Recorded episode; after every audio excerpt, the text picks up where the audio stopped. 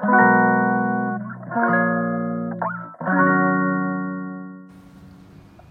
んにちは。ヨガじゃない話。倉本々子です。このチャンネルはヨガ講師でカウンセラーの私が日常の中で思うことや感じたことをながら劇に良い形でお届けしていくチャンネルでございます。こんにちは。えっ、ー、とレターをね最近いただいていてそれのお返事をちょっと収録しようかなと思っています。で私がねこの間配信したえー、運動会のね練習で泣いちゃうんですよ っていう話。たくさんねご意見いただきました。でその中でねこのレターも一つなんですがちょっとお読みしますね。ななこ先生おはようございます。お子さんの運動会の練習で泣けるお話を聞いて全然泣けない私は母性が少ないのかな上の子に対してもなぜだか上の子にはイライラすることが多くて下にはこんなものだと変な期待がないのか下が容量がいいからなのか上の子との関係性がいつも悩みです。ちなみにタイプがまるで逆の上の子です。下は面白いほど私と同じタイプです。兄弟に対しての思いの違い子育てで気をつけていることなどお聞きしたいです。なんだかラジオを聞いて自分の母性の足りなさにへこみました。ということだったんですよね。そうこの放送をした時にですね他にいただいた意見だとああすごくわかりますっていう意見だったりとか自分の子供だと泣けないですけど人の子だと泣けますとかあとねフィギュアスケートすごい面白かったのがフィギュアスケート見ると必ず泣けますとかえすごいピンポイントなんだ。なんだなと思ったりあとオリンピック。その方ね同じ方。オリンピックのなんか映像とか。スポーツ系ですよねなぜか。とかそれそういうことだと思うんですよね。まずは愛情がないって思わない方が良いというのはすごくお伝えしたいことですね。私も自分の子供じゃなくてスイミングのね、あの体験に行った時に子供たち2人の最初子供たち見てたんだけどなんかすごい釘付けになっちゃう男の子がいてで兄弟だったのかなであの一生懸命なんですよ。でなんだろうなママが見てくれているかをちらちら見ながらもう息継ぎをしてますよっていう顔でこう目をお母さんの顔を見ながらねこうやってるところとか見るともうちょっと涙って出てきそうになっちゃってなんか一生懸命なんだなっていうのとかそれこそね運動会とか見ると全然自分の子供がいない学年の子とかで結構普通に泣きますからボロボロ。私あと赤ちゃんが生まれる映像とかでしょ。妊婦さんが頑張ってるところ。だから多分なんか前世で何かあったのかなっていう子供とあとペットに弱い人もいますよね。おじいちゃんおばあちゃんのお話に弱いとか。なのでタイプだと思いますよこれは。母性じゃないと思うんだけどどうですか？私は違うと思うのよ。っていうのはね同じ思いしている人が身近にいてですね。あの兄弟関係で上の子だとすごくねあのやっぱりイライラしちゃうというか気になっちゃう。つい口に出してしまったり怒ってしまったりとか下の子だったらまあいいかって許せることを上の子だと怒っちゃってでまあ下の子が用事があってね上の子と一緒にお家にいることが辛いなんかって言ってるママもねいるんですよねお友達に。そうでその子のこととかも見ててねでそのママが悩んでたのは同じくね自分は好きな好きじゃないんじゃないかってその上の子のことを愛してないんじゃないかってその愛に差があるっていうふうに思っていて私から見たらね愛が大きすぎるんだと思うんですよ。あの上の子に対しての見てて思うのよ。本当にその子のこと何年も見てるけど絶対大好きなのね。その子のこと。上の子のこと。でももう自分にレッテル貼るの得意だからママたちって。なんかだらしない奥さんですとか 料理が下手な私ですとか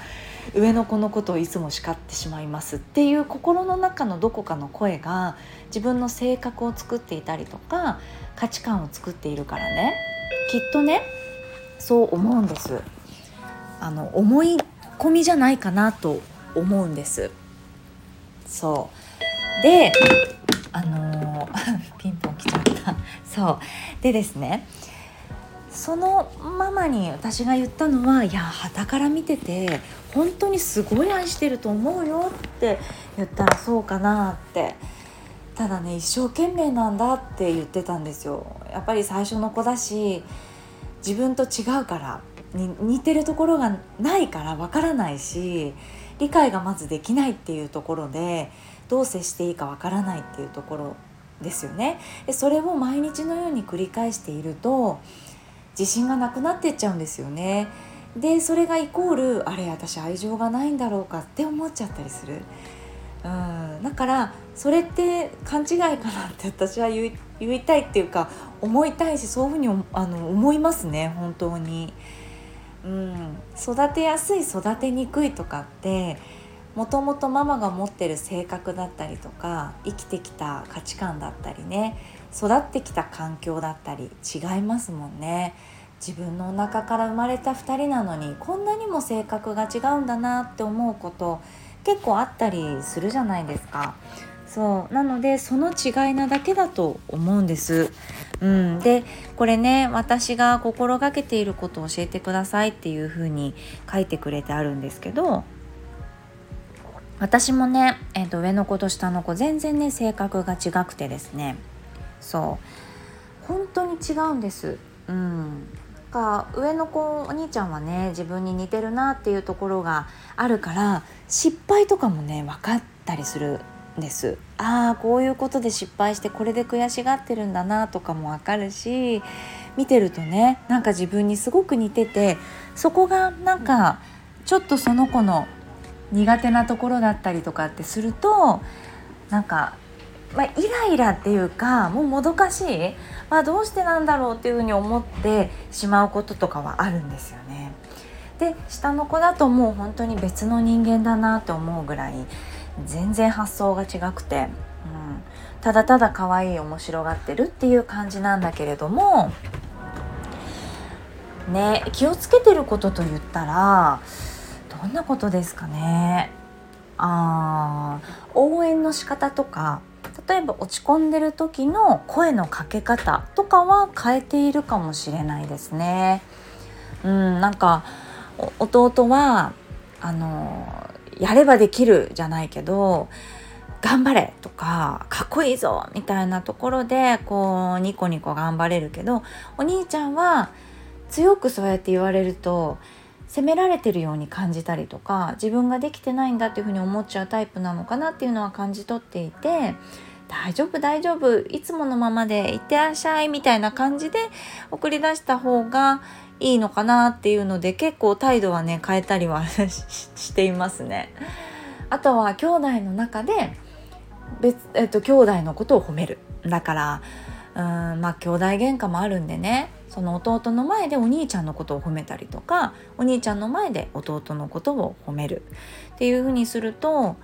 まあ、なんだろうお互い尊敬をするというか違う人間なんだなってお互いも理解するし私も言霊みたいなことは結構信じていて、えー、言う通りになっちゃうというかね。なので育てにくいというか、うんと、ちょっとこの子はなんとかなんだよねっていうのはなるべく言いたくないなとは思っています。私がね小さい時に我慢強いって言われてたんですお母さんに。で我慢強い我慢強いって言われててその時はね誇らしかったんですよ。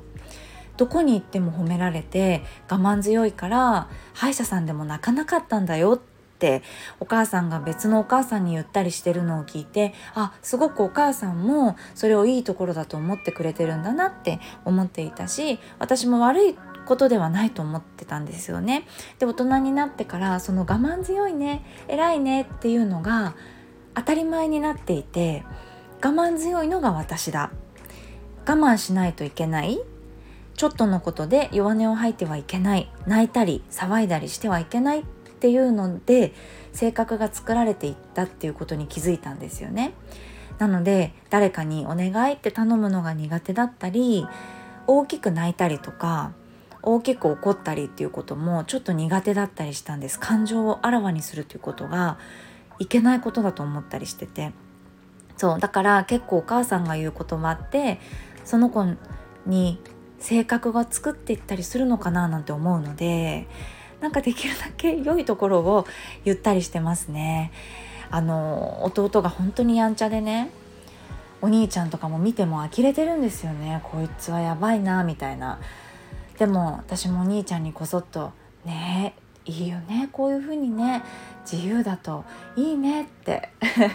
でもこういう自由なところあってもいいんだよみたいな。なんかすごい楽そうじゃない？みたいな。自由にこうやってわーって嫌だったら嫌だって言ってもいいしやりたくないことやりたくないって言ってもいいんだよねって。そういうところはこう見習うとこだよねみたいな感じに言ってあげたりとか。弟のことを見てね、まあ、それがネガティブにも捉えられるじゃないですか。あの弟のそのわーっていうね自由なところお兄ちゃんはすごい我慢をしやすいタイプだったのでそこを言うのではなくその弟の自由なところを見せてなんかそれもいいよねみたいなそれもこの子のいいとこだよねみたいな感じにお兄ちゃんに言うみたいなところですかね。思いの違いはやっぱりありますよ。あのどっちが似てるなって私も言いましたけどそれの感覚もやっぱり母が勝手に思ってる感覚じゃないですか。きっと2人とも自分とは違うんですようちの子もね。私が産んだけど2人とも違うけれどもでもねやっぱ思いがちじゃないですか。親ってね。ああこの子は手がかかるなとかね。そうもちろんですけどできるだけ本人の前では言わないし。っていうのはしてるし、まあ、思いもそんなに違うというふうに思わない方がいいんじゃないかなと思います。で母性も足りないわけないから少ないわけないから大丈夫ですよ。あの感動するしないで母性がね測れるものではないと思うし一生懸命怒ってしまうこととかイライラすることにはねきっと原因があると思うんですよ。上の子見ててねなんで自分がイライラしちゃうんだろうっていうところにフォーカスするといいのかもしれないですね。もしかしたらそれがね自分がいつもできないことかもしれないよね。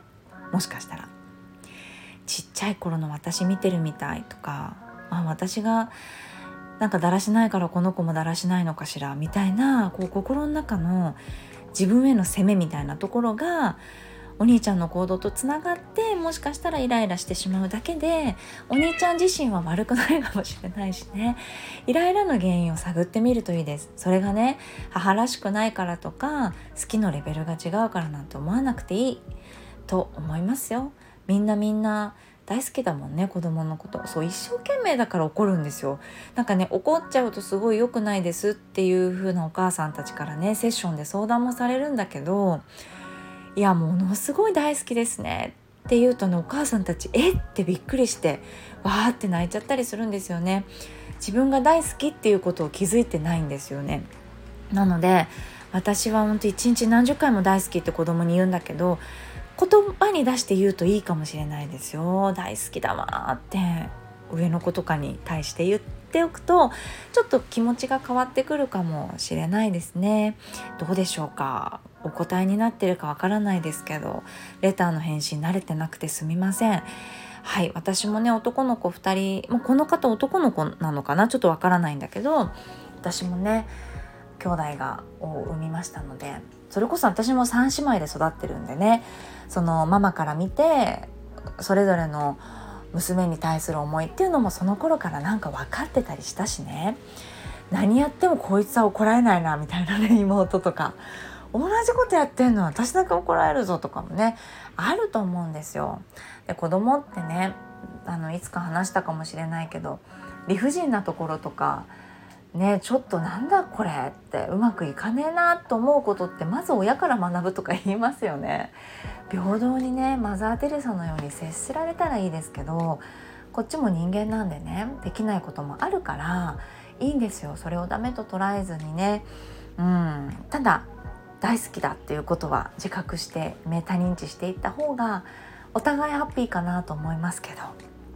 はいどうでしょうか。長くなっちゃいました。はいここまでね子育てのお話兄弟間のお話聞いていただいてありがとうございます。このようにねレターって匿名になってますので何かご相談だったりね七子先生の場合どうしてんのかなっていうのがねあればぜひぜひお寄せください。では聞いていただいてありがとうございます。それではまた。